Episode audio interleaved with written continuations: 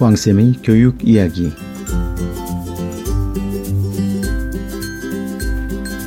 안녕하세요. 왕쌤 한한근입니다.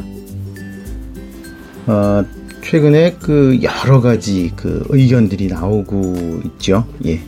뭐 자사고의 지정 폐지 관련해서 어, 좀 많은 학교가 어, 자사고에서 일반고로 전환되어야 되는 상황이 되면서 어, 뭐 이런 이런 그 상황이 계속돼서 이제 내년 같은 경우는 이제 외고나 국제고의 평가가 또 왕창 몰려 있습니다. 음, 이런 이런 학교들이 만약에 이제 지정이 취소되거나 아, 또는 뭐 일반고로 전환되거나 뭐 이런 상황이 벌어지게 되면 어, 아무래도 그 인문 계열이 좀 어려워지는 거 아니냐. 자, 이런 이야기들이 많습니다. 자, 뭐, 요 부분에 대해서 좀 언급을 말씀을 드려야 될 부분들이, 아, 이렇습니다.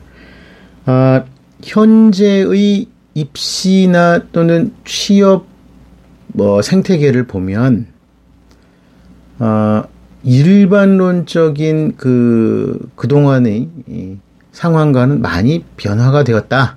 자, 이런 부분들을 좀 말씀드리지 않을 수가 없습니다. 어, 그니까, 그런 거죠. 예를 들어서 이제 수능 시험으로, 어, 모든 입시가 결정이 되던, 대다수의 입시가 결정이 되던 시절에는, 어, 이제 어느 줄에 서느냐가 되게 중요했습니다. 예. 그래서 개인의 능력이라든지 이런 부분들보다는, 어, 집단의 노하우나 이런 부분들이 굉장히 많은 그 도움을 줬습니다. 아, 이런 상황은 어떻게 보면 우리나라의 뭐 80년대, 90년대, 에, 까지의 상황과도 많이 비슷하다고 할 수가 있습니다. 어, 그니까 집단적으로 어, 떤 능력을 보이고, 어, 그 집단이라든지 그룹의 힘을 갖고 어, 그 사람이 규정이 되거나 뭐 이런 상황들이 많았다는 거죠. 어, 근데 이제 그런 상황들이 변화되면서 어, 현대 사회에 와서는 그런 부분들이 개성화되고 개별화되고 자 이런 부분들이 많아졌죠. 그렇다 보니까 뭐 대학 입시건 뭐 취업이건 어, 창업도 마찬가지고요. 이런 부분들의 변화가 많이 생겼다는 겁니다. 하도 이런 얘기는 많이 들어가지고요. 아예 그런 건 뭐 이미 식상하다. 너무 많이 들은 이야기다. 뭐 이렇게 생각하실 수도 있는데, 아, 이런 부분들이 아주 중요한 포인트가 됩니다. 아, 아, 물론 뭐 이런 의견에 반대하시는 분들도 많기는 합니다. 어, 그렇지만 뭐 이런 의견도 있다는 거는 참고하시면 좋을 것 같은 것이요. 아, 이렇습니다. 어, 예를 들어서 문과 선택하는 것보다 이과 선택이 더 낫다. 라는 부분들이라든지 이런 일반론 거기에 맞춰서 뭐 고등학교를 선택을 하거나 또는 대학을 선택을 하거나 이런 경우들이 굉장히 많습니다. 어, 저는 이제 입시를 도와주는 일을 하다 보니까 고등학교나 대학교 선택과 관련해 가지고요. 일반론을 이야기하시는 그 분들이나 부모님들이나 또는 학생들을 굉장히 많이 봅니다. 이런 거죠. 어, 이 학과를 왜 선택했습니까? 라고 물어봤을 때, 어, 문과 가면 취업도 안 되고 어, 뭐 힘들 것 같아서요. 또 이과를 왜 선택을 했어? 음, 직장이 평생의 유직 보장이 돼서요. 뭐, 뭐 이런 경우입니다. 예. 물론 일반론을 이야기하는 부분들이 잘못됐다 이런 것이 아니라 자 그러면 그 일반론이 합당하려면 어, 그런 부분들에 자기 자신이 갖고 있는 여러 가지의 면이 예, 적절해야 됩니다. 예. 그런데 그런 거하고는 상관없이 남들이 저기에 줄 서 있으니까 나도 거기에 줄 선다는 태도는 이건 백전백패 한다는 거죠. 어, 제가 늘 말씀드리는 것처럼 어느 학원에서 서울대를 많이 보내느냐와 어느 고등학교에서 서울대를 많이 보내느냐는 같은 내용입니다. 어, 이게 참 그 애매한 지경이긴 한데요. 어, 제가 늘 말씀을 드리죠. 어, 서울대를 많이 가는 거는요. 그 학원에서 잘 가르쳐서 보내는 거나 그 학교에서 잘 해가지고 보내는 거하고 솔직히 말하면 별로 사이, 별로 그, 간, 그 관련이 없다고 보시는 게 맞습니다. 어, 또 이거하고 비슷한 게요. 서울대를 다니고 있는 또는 출신 과외 선생님한테 공부를 하면 도움이 될까? 될 수도 있고 안 될 수도 있습니다. 왜냐하면 어, 서울대 출신 선생님에게 도움을 받아야 될 정도로 이미 상당 수준의 학력 수준이 올라와 있으면은 어, 그 정도의 수준이 아닌 선생님께 그 뭐 공부하는 것보다는 확실히 성과가 있겠죠. 그런데 이제 그런 효과가 나기 위한 전제는요. 그런 수업이 그런 수준의 그 굉장히 높은 수준의 수업이 필요할 정도로 어, 그 레벨에 되어 있느냐 하는 겁니다. 그렇죠? 이, 공부는 그렇습니다. 공부는. 예.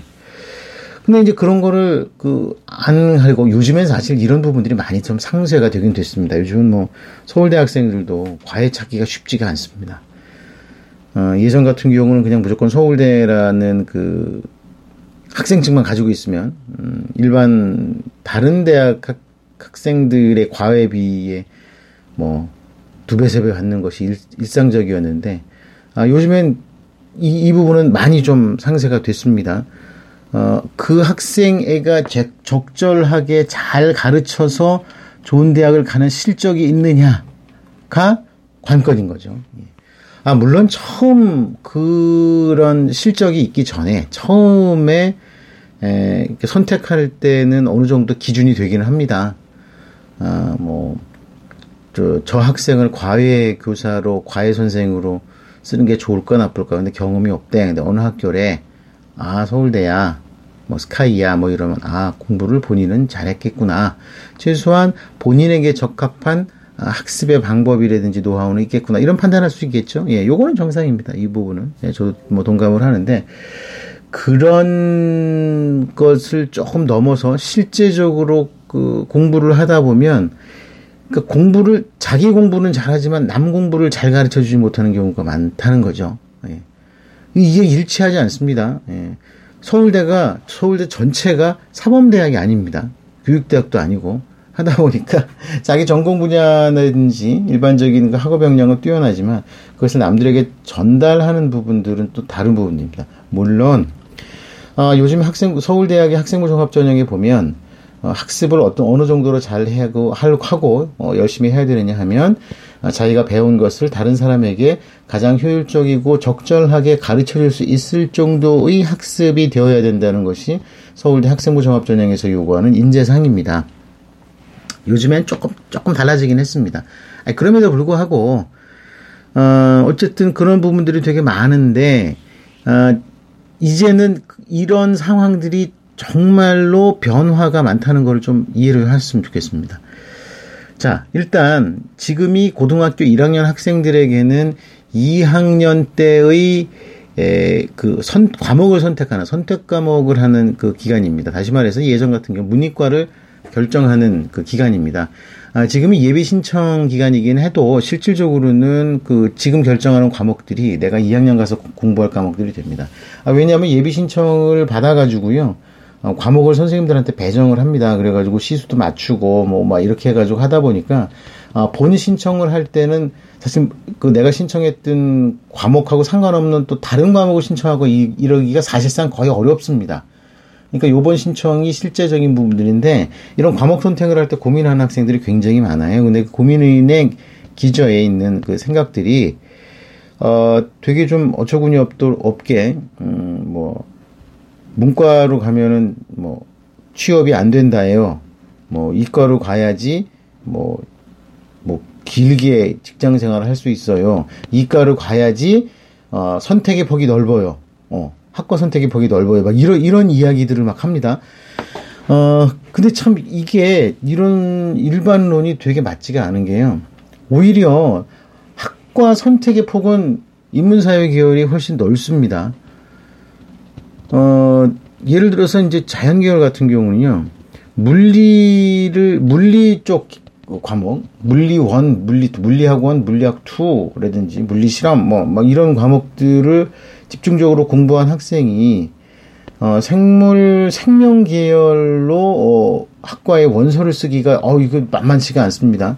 아, 특히 학생부 종합 전형 같은 경우는 영향을 많이 받습니다. 아니 물론 수능도 마찬가지죠. 물리 공부 잔뜩 하다가 생명 선택하면은 이거 공부 새로 해야 되는 거 같은 얘기입니다. 이거는. 예. 근데 이제 인문사회 계열은요.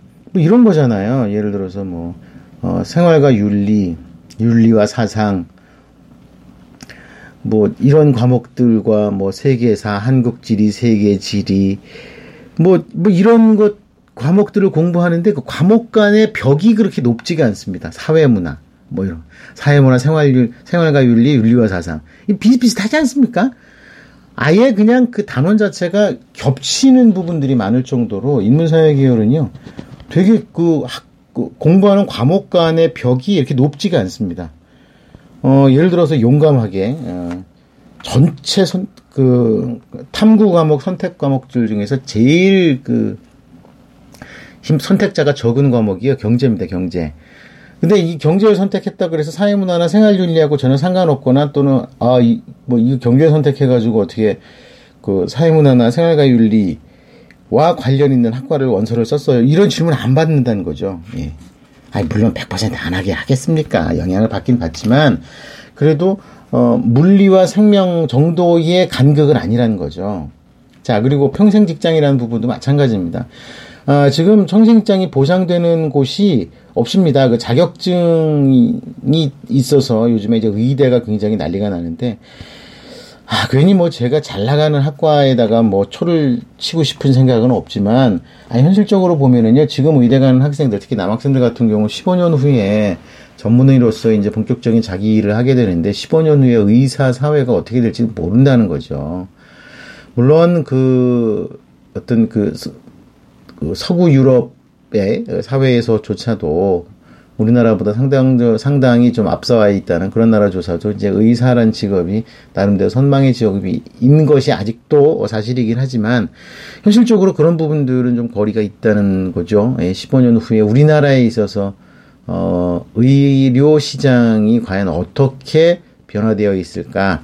지금처럼 개업의를 중심으로 한 임상 의사들이 세상에 되어 있을까? 아니면 어, 이런 의사 면허를 바탕으로 한 다양한 업종이 에, 업종과 어, 그런 부분들이 새로 만들어져 있을까라는 부분들이 에, 를 생각을 해봐야 된다는 거죠. 자 그렇다고 보면 지금 평생 직장이 보장이 되는 거지 앞으로의 평생 직장이 보장되는 거하고는 좀 거리가 있을 수도 있죠.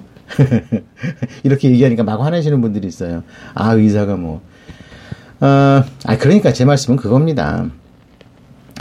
어, 예를 들어서 나 의사에 별로 관심이 없는데 이겁니다. 제 말씀은 의사에 별로 관심이 없는데 어, 성적도 아직 많이 모자라는데 어떻게 하면 의, 의대를 갈 수가 있을까라고 어, 묘수, 요행수, 꼼수, 뭔가의 방법론 이런 부분들을 찾느라고 에너지를 너무 낭비하지 마셔라. 자, 이 얘기를 하는 겁니다.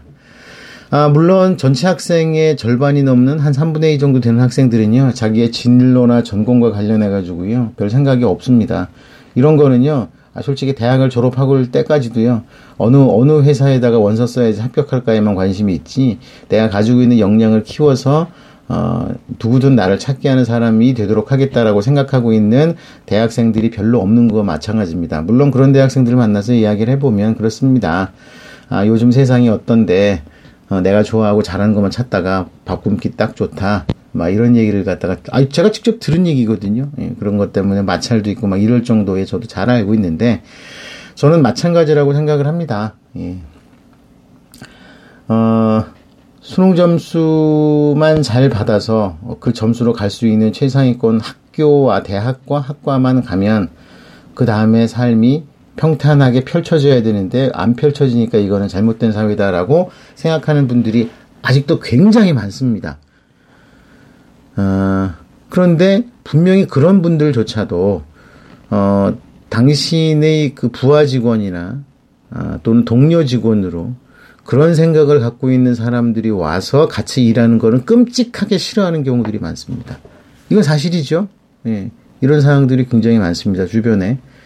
도대체 저 사람하고 일을 한다는 것 자체가 끔찍하다라고 생각하는 그러나 공부도 잘하고 머리도 좋고 모든 상황이 다 좋아.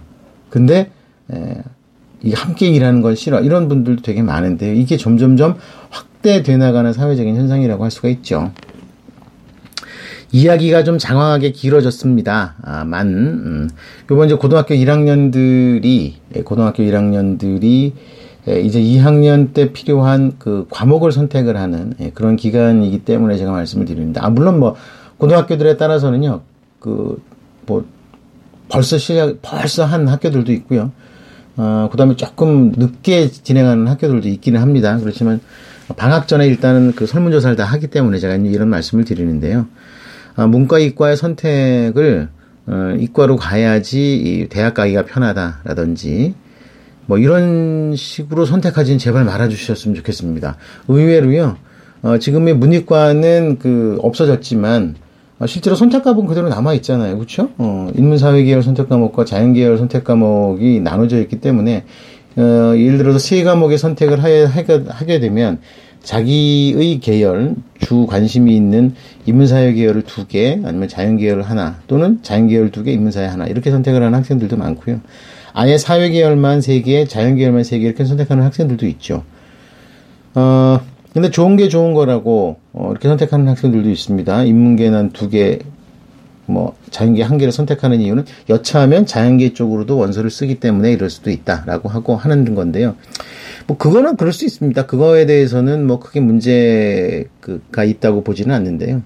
아, 그럼에도 불구하고 어, 분명히 인문사회 계열의 성향의 학생이 어, 대학 가기 편하다, 대학 가기 좀 낫다.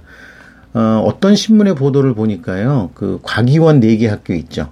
카이스트, 카이스트, 지스트, 어, 디지스트, 유니스트 이 네 개 학교가 아, 수시 정시하고 상관없이 그냥 막 써서 합격할 수 있는 추가 지원이 가능한 음, 어, 학교이기 때문에 기회가 있다라고 해가지고서 그 자연 계열이 좋다라고 그 막 음, 써놓은, 기사를 저도 봤습니다. 아, 근데요, 그, 과기원을 저도 많이 추천을 하기는 합니다. 그런데 모든 학생들에게 그 과기원의 문이 열려 있는 거는 전혀 아닙니다. 과기원은요, 어, 최소한, 최소한, 아, 스카이나 성서한 정도의 레벨이 되는 그 학업 역량이라든지 전반적인 그 역량이 되는 학생들이 지원하는 학교이지 일반적인 솔직히 인서울을 목표로 하는 학생이라든지 중학 그 고등학교 1학년 성적이 대략 뭐 3등, 2, 3등급 대 정도의 성적인 학생이 선택할 수 있는 그 대학은 아닙니다. 어, 뭐 열심히 노력해서 상위권 학생들 특, 특히 어, 자연계열 학생들 중에서 특정 영역에 뛰어난 능력을 갖고 있는 학생들이 도전해 볼 만한 학교라고 할 수가 있고요.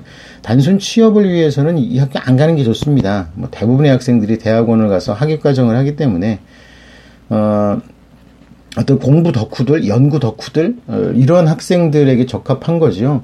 그냥 학교에서 시켜주는 뭐 공부하고 시험 봐서 고득점 하는 이런 학생들이 굳이 과기원을 갈 이유도 없고 필요도 없습니다. 어, 그러니까 너무 무리하지 말란 얘기죠. 예. 때문에 어, 이 자연계열의 선택을 좀 뭐 맞지 않는 선택을 하는 학생들이 의외로 많아서 제가 말씀을 좀 드립니다. 어, 그리고 뭐 그런 그런 부분들이 많습니다. 이제 이런 부분들 뭐, 뭐 과목 계열 선택 과목 선 과 관련해 가지고 이런 사항들이 있기 때문에 이게 자연스럽게 그 학과의 선택하고 연결이 되고요. 아, 또 대학 선택에도 많은 영향을 주기 때문에 제가 말씀을 드립니다. 꼭 아, 굳이 뭐 이과 쓸 필요 없다. 그리고 아니 인문사회 계열이요. 어, 나중에 이제 그 학과 선택하기는 훨씬 폭이 넓습니다. 아까도 말씀드렸지만 모든 학과를 인문사회 계열 모든 학과를 선택할 수가 있는데 자연계열 같은 경우는 많이 벽에 부닥치게 됩니다. 어, 이제 이런 부분들이 있으니까요. 어, 좀 너무 무리해서 선택하진 마시라는 겁니다. 무리해서. 어, 뭐 누가 무슨 계열로 무슨 선택 과목을 했더니 대학 입시에 성공을 했다라는 부분들은요. 이거는요. 어, 특수한 상황이지 일반론은 아니라는 거. 어, 요거 좀 꼭좀 좀 기억을 해 주셨으면 좋겠습니다. 일반론을 너무 어, 그 뭐 모든 상황을 일반론으로 그냥 치환한다는 거는요. 예, 위험 부담이 좀 많습니다. 자, 오늘이 그 일요일이라서 어, 좀 이렇게 좀 뭐 이런 이야기를 갖다가 좀 여러분께 말씀을 드리니까요. 어, 이점 음, 좀 참고하셨으면 어, 좋겠습니다. 아유 그래도 시간은 뭐 20분 다 맞췄네요. 자 아, 오늘의 키워드는 그겁니다. 아, 어, 일단 제일 중요한 거는 우리 아이에게 어떤 것이 맞느냐는 부분들이지 이것이 모든 학생들에게 유리한 방향의 선택이냐 이 이거는 좀 아니란 겁니다. 아, 우리 아이가 기준이 돼야지 왜 남들의 기준을 해서 우리 아이를 거기다 끼워 맞춥니까? 그쵸? 자, 아, 오늘은 여기까지 하겠습니다. 감사합니다. 다음 시간에 또 뵙겠습니다.